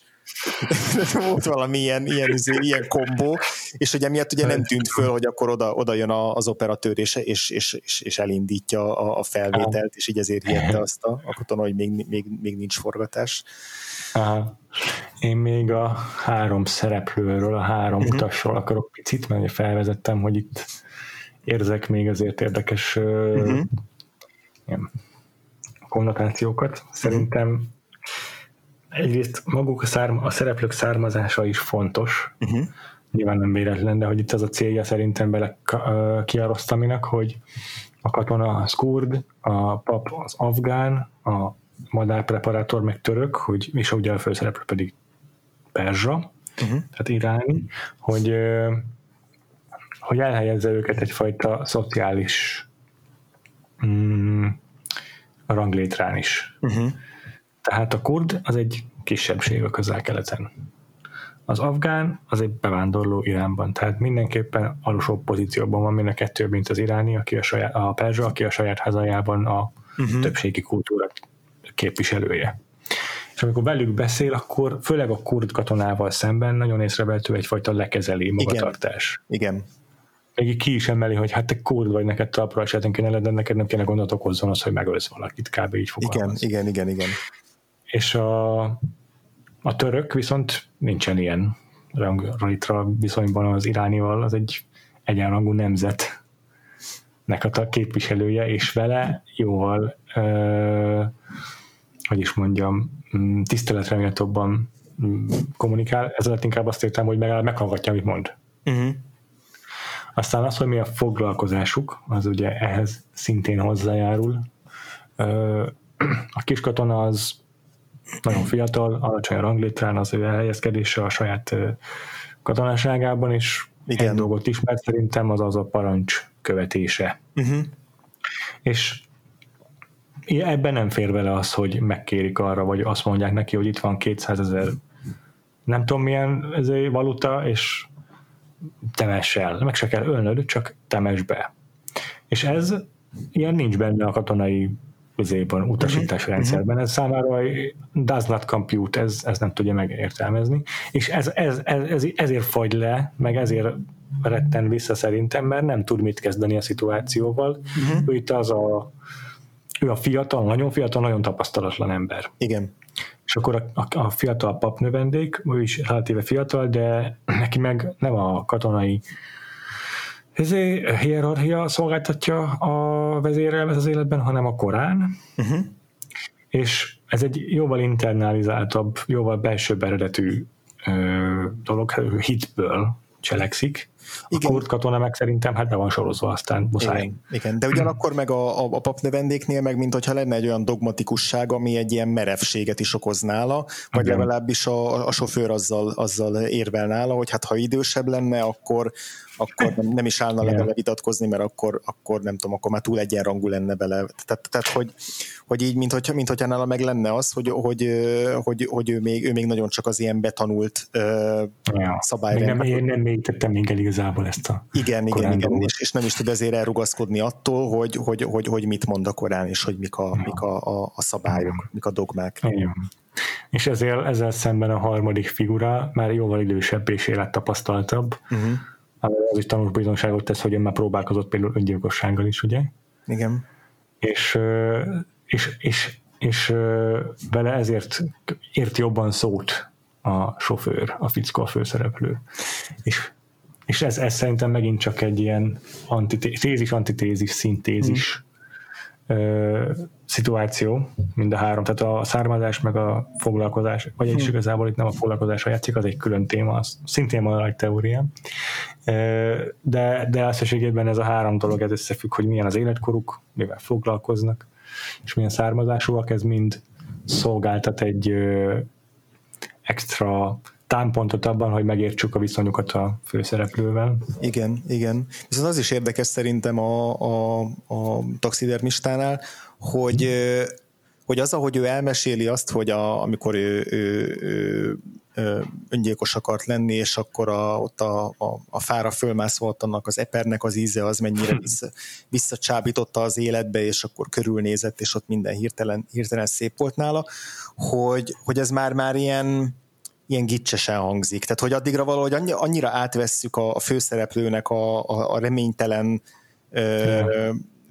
mert az is, nem? Azért nagyon leegyszerűsíti ezt az egész depressziót ezen a ponton a film. És onnantól szerintem nem is a film, hanem maga a taxidermista egyszerűsíti. Tehát azzal, hogy onnantól kezdve csak azt hajtogatja, hogy de hogy a te életedben is ott tehát, hogy az eperíze az ott van, és hogy találd meg a szépet az életedbe, és ezért, tehát, hogy egy olyan didaktikus üzenetet közvetít ezzel, ami érződik, hogy őszinte, mert hogy a saját tapasztalataiból táplálkozik, és tényleg segíteni próbál, de hogy közben én meg arra gondoltam, hogy így, de ez nem ilyen egyszerű, mert hogy attól, hogy valaki más azt mondja, hogy neki volt egy olyan ilyen megvilágosodása ott, és akkor hazament, és a feleségével ott bezabáltak az eperből, és akkor már minden, ugye vissza is kérdez, hogy és akkor minden megjavult, és erre mondta a taxidermista, hogy nem javult meg minden, de hogy onnentől kezdve már meglátta a szépet az életben. De hogy ez nem jelenti azt, hogy hogy más, akinek valami másféle, vagy másféle tragédiája volt, vagy egyszerűen csak csak ő máshogy éli meg azt a traumát, vagy azt a válságot, hogy ez a gondolat, ez nem fog egy ugyanilyen revelációszerű megvilágosodást okozni, csak azért, mert más valaki azt mondta, hogy neki a cseresznye íze, vagy az eper íze az egy ilyen fordulópontot hozott. Tehát, hát igen. Meg hogyha egy depressziós embernek most az a tanácsod, hogy legyél optimista. Igen. Hát, ha az ember nem lenne depressziós eleve, akkor dürohamot kapna a fasságodon. Igen. Csak igen. Azért, mert depressziós, azért nem fog. Igen, és szerintem ezt egyébként tök ügyesen kezeli ezt a film, mind a két szereplőnél is, mert végül is tehát, hogy ennek nem egy ilyen hollywoodi gics lesz a vége, hogy akkor ott zokogva összeborulnak, és akkor a sofőr azt mondja, hogy köszönöm, hogy most már máshogy látom a világot, hanem amikor elválnak, akkor az úgy van, hogy a taxidermista azt mondja, hogy én segítek rajtad, azért mert van egy beteg gyerekem, neki most kell a gyógyítatására a pénz, nem értek egyet azzal, amit csinálsz, és szerintem nem kéne ezt tenned, de segítek, hogy a végére eljuss a dolognak, és hogy szóval, hogy ennek a kérdésnek a körbejárásába tényleg nem ad egy ilyen nagyon, nagyon lebutított és egyszerű választ egyik irányba se a film szerintem. Ez a morális kérdés, hogy bűne az öngyilkosság, amit ugye főként a pap igen. vezet fel, ezt nem akarja megválaszolni, szerintem kielosztani. Igen. Azt látjuk, hogy ehhez azért még itt a taxidermista is pragmatikusan áll. Igen. Miközben Iránban, tehát a vallás szerint meg ugye tehát hogy tabu az öngyilkosság témája. Tehát ilyen szempontból meg egy nagyon is radikális témaválasztás ez a filmjéhez, és főleg úgy, hogy nem egy ilyen erkölcsős megközelítése ennek a kérdésnek, és nem az a célja a filmnek, hogy így a végére ráébressze a főszereplőnket arra, hogy amit el akart követni, az bűn és helytelen. Tehát, nem ilyen értelemben példázat a film, és akkor szerintem beszéltünk egy kicsit Egy dolog, ez gyorsan, csak hogy szerintem itt ezek, amiket mondtam az úttal kapcsolatban, hogy ilyen szerpentinszerű, meg ezek után itt még behozom azt is gyorsan, hogy szerintem hozzájárul ehhez az egész képvilághoz is, amit mondtál, jó, hogy kiemelted, hogy a fickónak van egy beteg gyereke, a taxidermistának, hogy az ő megmentésére megy a pénz, hogy van ebben egy ilyen életkörforgása a motívum is szerintem. Ahogyan az autó cirkál körbe-körbe a hegy körül, az szintén reprezentálhatja azt, hogy itt azért az élet egy körforgásban is részt vesz, mert igen. az ő halála az hozzájárul ahhoz, hogy meggyógyul egy gyerek.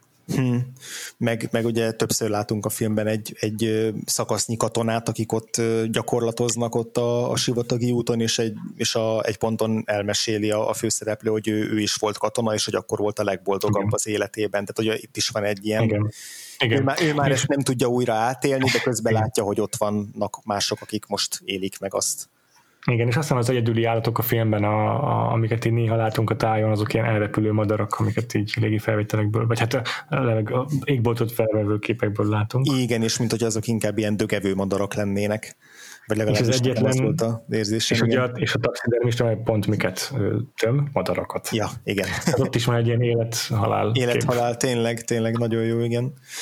És akkor szerintem beszéljünk az utolsó jelenetről, vagy jelenetsorról. Én azt még szeretném messzebbről kezdeni, mert ahhoz, hogy tudjak egy kontextust adni hozzá, szeretnék beszélni Kiarostami arszpolitikájáról. Jó. És ezen keresztül egyébként szerintem van egy értelmezésem, vagy egyfajta megfejtésem a taxidermistára is. Jó. Tehát Kiarostami a Criterion Collection-ös interjújában elmagyarázza, és ebben van az idézet is, amit mondtál arról, hogy jó szundikálni néha a filmeken. Aha.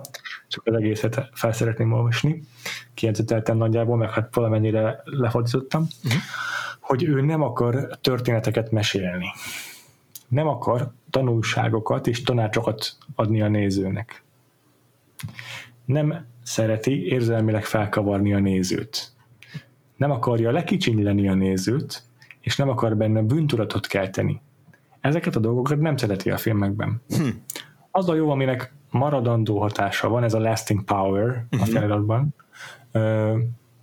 Az a jó, hogyha a moziból kijövet, egyből elkezded rekonstruálni, amit láttál.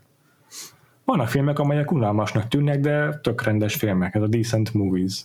Fura fordítás, de eszembe valami ilyesmit mondott itt kijeleszteni. És vannak, amelyek meg a székbe szögeznek, és megfeledkezel mindenről, amelyik mindig nézed, de utána becsapva érzed magad. Erről aztán beszéltünk is a levelező roltosodásunkban nem olyan régen, majd ez nem sokára ki fog jönni. Uh-huh. De pont az ilyen filmekről beszéltünk. Igen. Na visszatérve, folytatom az idézetet, hogy ő nem szereti az a fajta filmeket, mármint amelyek így a végén azt látják, hogy becsapva érzed magad, mert ezek így túlszulejtik a nézőt és provokálják, de ez üres, vagy túlszulejti a nézőt, tehát ez ilyen ellenséges viszony a film és a néző között ő szerinte. És hogy azt szereti, ha egy filmen el tudsz aludni a moziban, itt jön a rész, amit mondtál, és azok a filmek azok, amelyek kellően barátságosak ahhoz, hogy tudj egy jót szundítani, és ne kavarjanak fel a moziból való távozáskor. Vannak filmek, amelyekben jól beleszordított a moziban, de utána, ha aznap éjszaka ébren tartotta őt az a film. És másnap reggel is arra kelt, hogy még mindig azon gondolkodik, és utána még hetekkel is ezeken gondolkodott. És hogy na, ezeket a filmeket szeretik kielosztani. Ez tök fontos. És akkor még egy másik idézet, amit szintén nagyon fontosnak tartok az értelmezéshez, az az, hogy azt mondja, a figyelem a fontos, a gaze itt szó az angolban, a fordításban, amit olvastam, ez a megtekintés, vagy a befogadás az a fontos, és nem a megfigyelt dolog, nem az alanya a megfigyelésnek a tárgya. És amit a képernyőn látsz, ez itt a kulcsmondat szerintem, azt mondja ki Kiarostam, amit a képernyőn látsz, az már eleve halott. És a nézőnek a pillantása lehel bele életet. És hogy ez azt is eredményezi Kiarostaminál, hogy ő nyitott kérdésekkel dolgozik meg, kihagy részeket, nem magyaráz meg mindent. Az a dolog lényege, hogy akkor lesz igazán tényleges művészeti forma a film, hogyha ahhoz a néző, a befogadó is hozzájárul. És hát nem ez van minden, nem tudom, festménnyel, meg fotóval, meg egy csomó mindennel, hogy neked nem fogja szádba rágni senki, hogy mi volt a művésznek a célja, indítatással, motivációja az alkotással, de az, hogy te befogadod és belőle érzelmi reakciót vált ki, az teszi azt művészetté. De szerintem erről beszélek Kiarostami, és akkor már átérhetünk a film fináléjára, ezeknek a fényében. Ugye itt az történik, hogy miután az utolsó interakciójában a fickó, a férfi főszereplő megígértette a taxidermistával, hogy akkor biztos ellenőrizni fogja, hogy ezért meghalt-e, utána hazatér, és csak így az ablakból látjuk, hogy a lakásában tevékenykedik, gyanítjuk, hogy hozzájut azokhoz a gyógyszerekhez, altatókhoz, amelyekről azt mondta, hogy be fogja őket venni, és majd akkor utána készül a sírba helyeződni, vagy sírba lefeküdni. Majd látjuk ugye ezt a szegmest, amit mondtál a viharos égboltról, igen. Majd végül egyre feketébb a kép, igen. Aha, igen. Full sötét már a végére, éjszaka, vagy hajnalban járunk valamikor, vagy nagyon késő éjjel, amikor ahhoz a sírhelyhez ér, amit kiásott magának, és belefekszik, és csak azt nem emlékszem pontosan, hogy itt most hogyan zajlik, de hogy így látjuk azt, hogy nyitott szemmel hever ebben a sírhelyben. Ugye? Igen. Majd ezek után és akkor elkezd szakadni az eső, és utána így elkezd villámlani, meg egy elsötétedni, és akkor már csak ilyen egy villanásra látjuk, és talán a végén talán már csukva is van a szemed, ebben nem vagyok biztos, de hogy ott fekszik mozdulatlanul ebben a sírban. Nekem úgy rémlett, hogy nyitva van a szeme végig, de ez lehet, igen. És azok után van egy hosszú ilyen fekete kép, nem látunk semmit. Igen, és ugye egész film alatt arról volt szó, hogy akit megkér, az majd másnap reggel oda megy, és megnézi, hogy éle még. Így van, hát, és azt várja a nézni, azt várnánk, hogy akkor kiderül. Igen. Hogy majd ott szólongatni fogja, és akkor, ha nem válaszol, akkor meghalt. Igen. És ehhez képest történik az, hogy fura zajok szűrődnek be egyszer csak a képben, vagy a hangsávban, majd VHS szalag minőségű kép jelenik meg, és ott van a forgatócsoport. Igen. Kiarostami a kép közepén, ott a férfi főszereplő, mármint a színész. Mosolyogva fölsétálnak a dombon. Valamit még ott instruálja is a ezeket a statisztikákat kiároztam, és szerintem nincs jelentősége, hogy pontosan mit mond. Igen, és akkor ott van az a szakaszkaton, akit korábban láttunk, és így nevetgélve egy virágot szednek, meg beszélgetnek, és itt így látjuk így a forgatásnak a végét gyakorlatilag. Igen. És ráadásul ennek a felvételnek a színvilága az pedig teljesen elült az addigi filmtől, mert hogy azok a domboldalak és területek, amiket eddig ilyen vöröses, barnás, sárgás szikárságban láttunk, azok most így hirtelen itt a videokamera szín palettájának köszönhetően így kizöldültek, tehát gyakorlatilag olyan, mint hogy egy ilyen zöld mezőn lézengenének a szereplőink és a stábtagok. Na, hogy gondoltál erről? Nem tudom. Én igazából azt az egyet tudtam erről a filmről, hogy a vége az valami nagyon különleges. Hát én az alapsztorit nem tudtam, viszont azt tudtam, hogy mindenki azt írja, hogy a vége az egy ilyen nagyon, annak idején felháborodást is keltett, de hogy most már ilyen mesterműnek tartják emiatt, és mivel láttam a close-upot, és ott is vannak ilyen műfajt megbontó, negyedik falat megtörő megoldások, ezért úgy bennem volt, hogy talán valami hasonló lesz, de aztán így a film közben ez úgy alább hagyott ez a gondolatom. Csak ugye egyre fokozódott bennem, hogy valami lesz majd a végén, amire nem számítok, és tényleg így nem tudtam, hogy vajon mi lesz. És nem tudom, nekem egy kicsit csalódás volt hogy nem kaptunk választ, mert az egyáltalán nem hiányzott. Igen. Nem tökéletes, hogy ott láttuk utoljára a besötétedő feketeségben, meg a sírban, hanem hogy utána vártam valami nagyon, nem tudom, ettől a váratlan megoldástól valami erősebb katarzist, vagy meghökkenést. Hát a meghökkenést azt magát adta. Meglepődtem, de inkább egy ilyen na hát. Ez most mi? Igen, egy ilyen nem, megint angol szóval bafflement, tehát egy ilyen értetlen csodálkozás, és így... Ütközést keltett benne. Igen, és így rögtön utána még úgy volt bennem, hogy ez így ötletnek tök jó, de igazából semmilyen... Tehát nem értem, hogy most pontosan ez mit hivatott előidézni bennem, és miért van itt a film végén, és hogy nem igazán érzek ezzel kapcsolatban semmit, hogy így nem zavar, hogy ott van a végén, de nem egészen... Tehát, másra számítottam, és aztán azóta egy picit már egy-két gondolatom támadt vele kapcsolatban, de először kíváncsi vagyok, hogy így rád hogy hatott ez. Meg, hogy neked egyrészt szerintem nem kell, hogy tudjuk pontosan, mit akart vele kiárasztani. Az, hogy kiváltott belőlünk valamit, az már elérte a célját. Ja, csak bennem elsőre pont, hogy így alig váltott ki valamit a csodálkozáson kívül, de folytasd tovább. Én nekem van egy teóriám, lehet, hogy full baromság, de most már elmondom. Hajrá. Szerintem a végén, miután a kép az első tétülésből visszavált erre a felvételre, azt látjuk, hogy megjelent a taxidermista. Csak a taxidermista az nem az öreg fazon, hanem a rendező. És ezzel azt akarom mondani, hogy azt mondta Kiarostami, hogy amit a képernyőn látsz, az már rég halott. És a néző lehel bele új életet. Aha. A taxidermista ebben a kontextusban az a már halott dolgokban lehel egyfajta új második életet, legalábbis a szemlélő számára úgy tűnik, mintha az egy új élet lenne, de valójában persze nem él. Aha.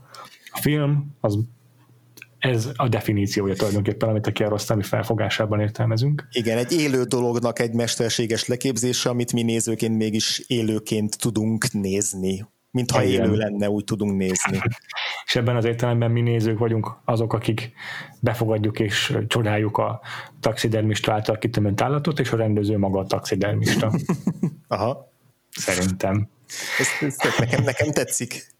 Nekem teljesen tetszik, mert biztos, hogy nem véletlen, hogy ezt a foglalkozást választotta a taxidermistának, és főleg az általad említett a film az egy halott dolog kijelentés kapcsán, így tényleg így nekem nagyon passzol hozzá ez az értelmezési keret. És akkor az, hogy kilép itt a filmnek a négy fala közül, és megtöri ezt a valóságot, az szerintem egy ilyen... Ez csak egy középső új felmutatás, vagy nem csak az, de az, hogy nem a tényleges narratíven belül megy olyan a taxidermista, és nem látjuk a tényleges kimenetelét a jelenetsornak, vagy a premisszának, az egyben, az csak egy ilyen, hát az sugallja számomra, hogy ő tényleg befejezte a filmet azon a ponton, ahol elsötét volt a képernyőn, és ott megtörténik szerinte az a kellő katarzis, amiről te is beszélsz. Ez abszolút így van. És amit itt hozzátesz, az csak talán annyi, hogy megfogalmazza aki azt, aminek a saját arszpolitikáját is. Igen, mert hogy ezt szerintem sokan ilyen sokan pont olyan nem tudom, provokációnak és túlszulejtésnek tekinthették, meg vagy tekinthetik, mint amiről ő beszélt, hogy mennyire utálja. Tehát, hogy ez nem az, szerintem, de hogy simán látom, hogy valaki úgy gondol rá, hogy na, akkor itt csak szórakozott velünk egész film alatt, és itt csak annyit mond a végén, hogy ez csak egy film volt, ne foglalkozz vele. De hogy ennél szerintem is mélyebb, amit ezzel így közölni akar. Tehát, hogy ez nem egy ilyen nihilista kóda, ami azt jelenti, hogy nem kell komolyan menni ezt az egészet, mert csak egy film, tehát szerintem nem ez van benne. Én is, tehát elsőre azért volt fura, vagy azért volt így, nem tudom, csalódás, meg azért nem tudtam mit kezdeni vele, mert ez az első jelentésréteg, amit így le tudok. Ez egy életigenlő filmnek tűnik, vagy nem életigenlőnek, de humanistának, bocsánat. És hogy akkor hogy lehet nihilista befejezéshez humanista filmnek? Pontosan, hogyha egész úton az volt az utazásunk, hogy mélyebben megértsük, és együtt érezzünk a főszereplővel, és átérezzük az ő sorsát, vagy szenvedését, akkor ez az egész, mint hogyha negálná az addigi utat, de hogy közben nem, mert végülis valami ilyesmire jutottam, hogy az a fajta ilyen már bukolikus ilyen andalgás, ahogy ott a Kiarostami, meg az operatőre, meg a szereplők, meg a statiszták ott így élnek, hogy az minthogyha ugyan kiemelkedik az vagy hogy nem kiemelkedik, hanem elválasztódik az addigiaktól, de minthogyha nem is tudom, egyfajta válasz lenne erre a probléma keresésre, hogy itt volt egy olyan hősünk, vagy egy olyan főszereplőnk, aki itt az élet végpontjára eljutva már nem látott semmi menekülő útvonalat, meg nem látott semmi szépet, nem találta meg a cseresznye ízét ő a saját szemében, és hogy ez az epilógus, ez nem azt akarja mondani, hogy na de nem volt igaza, mert bezzeg milyen szép az élet, hanem egyszerűen csak annyit mond, hogy de egyébként van az élet. És zajlik tovább. És zajlik az élet. És hogy ez, amit eddig láttunk, ez egy nagyon kilátástalan és egy nagyon depresszív történet, aminek a végére a főszereplőnk nem tudjuk, hogy mi történik majd vele, de a végpont, amiben elbúcsúzunk, az egy reményvesztettség. És ezek után pedig látjuk azt a környezetet, ami eddig ilyen kopár és szikkat volt, látjuk így, nem tudom, kvázi virágba borulva, és látjuk ezeket az embereket, köztük a főszereplőt játszó színészt, ahogy így mosolyogva, vagy cigarettázva, vagy fölsétál, hogy nem azt mondja, hogy nem volt fontos, amit addig láttunk, meg hogy nem kell vele komolyan foglalkozni, hanem azt mondja, hogy de egyébként az élet az történik, és abban benne vagyunk, amíg benne vagyunk, és addig ez egy ilyen rejtélyes dolog, meg megfejthetetlen dolog, de hogy ja, és általában idáig jutok el ebben a gondolatban, mert hogy még mindig nem tudom pontosan megfogalmazni, hogy nem is az, hogy mit jelent, mert azt szerintem se kell, hanem hogy egyáltalán milyen érzéseket kelt bennem. Én még ezzel a részével is viaskodok egyelőre, de szerintem ennek úgy le kell ülepednie, és idővel majd úgy leülepszik, és nem fog valami egyértelmű jelentést társulni hozzá, meg az nem is igénylem, csak igen, tehát én itt most még többféle érzelmi, nem tudom, réteget érzek ebben az utolsó jelenetben, az életnek a kifejezésétől kezdve egyfajta ilyen... Igen. Ilyen, hát egy lezárásig is, egy olyan lezárásig, hogy itt pontot tettünk ennek az életútnak, ennek a metafizikai életútnak a végére is, és ugye fontos kiemelni itt ezzel kapcsolatban, hogy közben végig szól a Louis Armstrong feldolgozásában a St. James Infirmary Blues, ami meg ugye hát szintén így a halál tematikája körül forog, meg így a ugye kórházba játszódik, és ott az elbeszélő az a halott fiához megy a kórházban, tehát hogy tényleg egy ilyen veszteség és végzet szólal meg ebben a blues dalban is. Tehát hogy ezért se lehet csak annyira lefordítani a finálét, hogy na akkor, de egyébként szép az élet. Vagy wow, hogy... ez teljesen kimaradt nekem ez a dal, ez nagyon durva. Ja, ez ilyen klasszikus New Orleans-i, vagy legalábbis én több ilyen, még amikor a Tremét néztem, akkor abban így felcsendült párszor, és itt több ilyen New Orleans-i feldolgozása van, nem tudom, hogy pontosan honnan származik. Aha, hát ilyen jazz standard akkor. Igen, vagy blues standard. De hogy igen, tehát hogy ebben van egy ilyen, nem tudom, ilyen temetési gyászinduló, mint hogyha az lenne, de közben meg azt látjuk, hogy itt ezek az emberek élnek tovább attól függetlenül, amilyen történetet elmeséltek, szóval nagyon fura a befejezés. Nem mondom, hogy 100%-ig hatni tudott még rám, de foglalkoztat. Tehát azt a részét, hogy majd így fölkelek reggel is gondolkozok rajta, azt szerintem elérte vele a Kiarostami. Akkor jó. Van még egyéb, ami a filmben így, amit a filmmel kapcsolatban még nem emeltünk ki, de fontosnak érzed? Most nem jut eszembe semmi. Semmi de nem beszéltünk a hangról. Vagy beszéltünk a hangról? Te említetted, hogy az így... Ja, jó. A Kiarostami maga, szintén idézetet találtam tőle, amiben azt mondja, hogy neki az a harmadik dimenziója a filmnek. És szerintem tényleg rohadt fontos, főleg így miután ezt olvastam visszagörgetve pár jelenetet, hogy a hangeffektusokkal, meg a hangcsávokkal hogyan játszik Kiarostami. És nagyon sokszor pont annak köszönhetően, hogy így ráfixálódik a kamera a szereplő arcára, meg testbeszédére, és nem látjuk igazából azt, hogy mivel kerül interakcióban. Nagyon fontos az, hogy mi történik a hangsávban, mert az szolgáltatja számunkra a külvilágot nagyon sokszor. Úgyhogy ezt még el akartam azért mondani, vagy ki akartam erre térni. Van az olyan, amikor ugye visszaindul a taxidermistához, már így felfokozott lelki állapotban, és akkor is van egy ilyen jelenet, hogy csak annyit hallunk, hogy aztán csikordul a kerék, kocsival így bevág valami elé, és akkor valaki rászól kívülről az utcáról, hogy te idő előtt meg akarsz halni. Ja, igen. Meg egyébként is a film során rengetegszer látom azt, hogy mivel ugye, szereplőket nem mutatja, csak így egy ilyen alámondást hallunk, hogy egészen sajátos szerepe van ebben a filmben a hangsávnak, és tényleg a cselekmény sokszor csak egy százon keresztül zajlik. Abszolút, ez teljesen igaz. Ezt még mindenképp el akartam mondani, azért nem maradjon ki. Ja.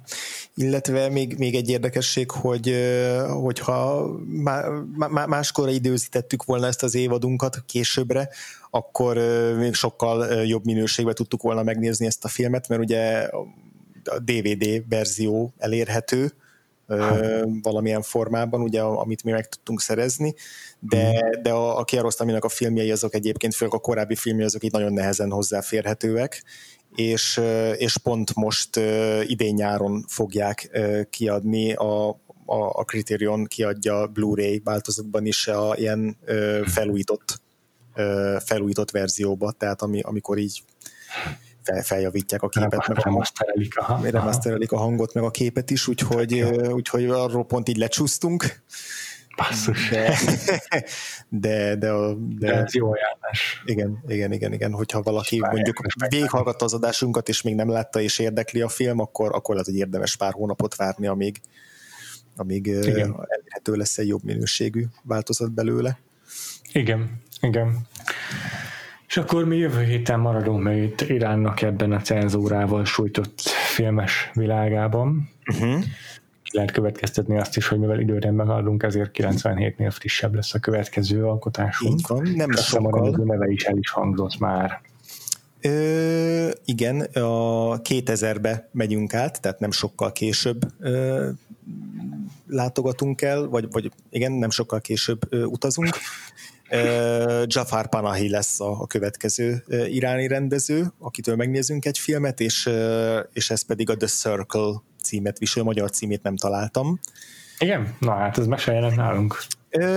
Azt írja az internet, hogy 2002-ben bemutatták, vagy megjelent Magyarországon, de nem találok hozzá magyar címet. The Circle néven látom csak. Hát gondolom a kör lehet egy fordítása, és ez azért is lesz érdekes, mert női főszereplőkkel készült a film, és ugye, ahogy a Péter összefoglalta az adás elején, itt erre elég sok korlátozás vonatkozik.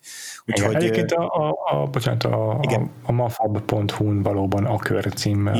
Jó, akkor lehet, hogy ezt a címet adták, szóval azért szerettem volna ezt a filmet választani tőle, mert a női szereplőkkel nagyon érdekel, hogy mit kezd. Vannak olyan frissebb filmjei, amik ismertebbek, de majd azokról is így említés szinten azért beszélünk a jövő héten. Igen, ezzel még itt ennek a filmnek a kapcsán is találkoztam cikkekkel a feminista női, vagy a feminista iráni filmekkel kapcsolatban, vagy hát a női főszereplős iráni filmekkel, szóval ez egy külön rétegműfaj még. Jaja.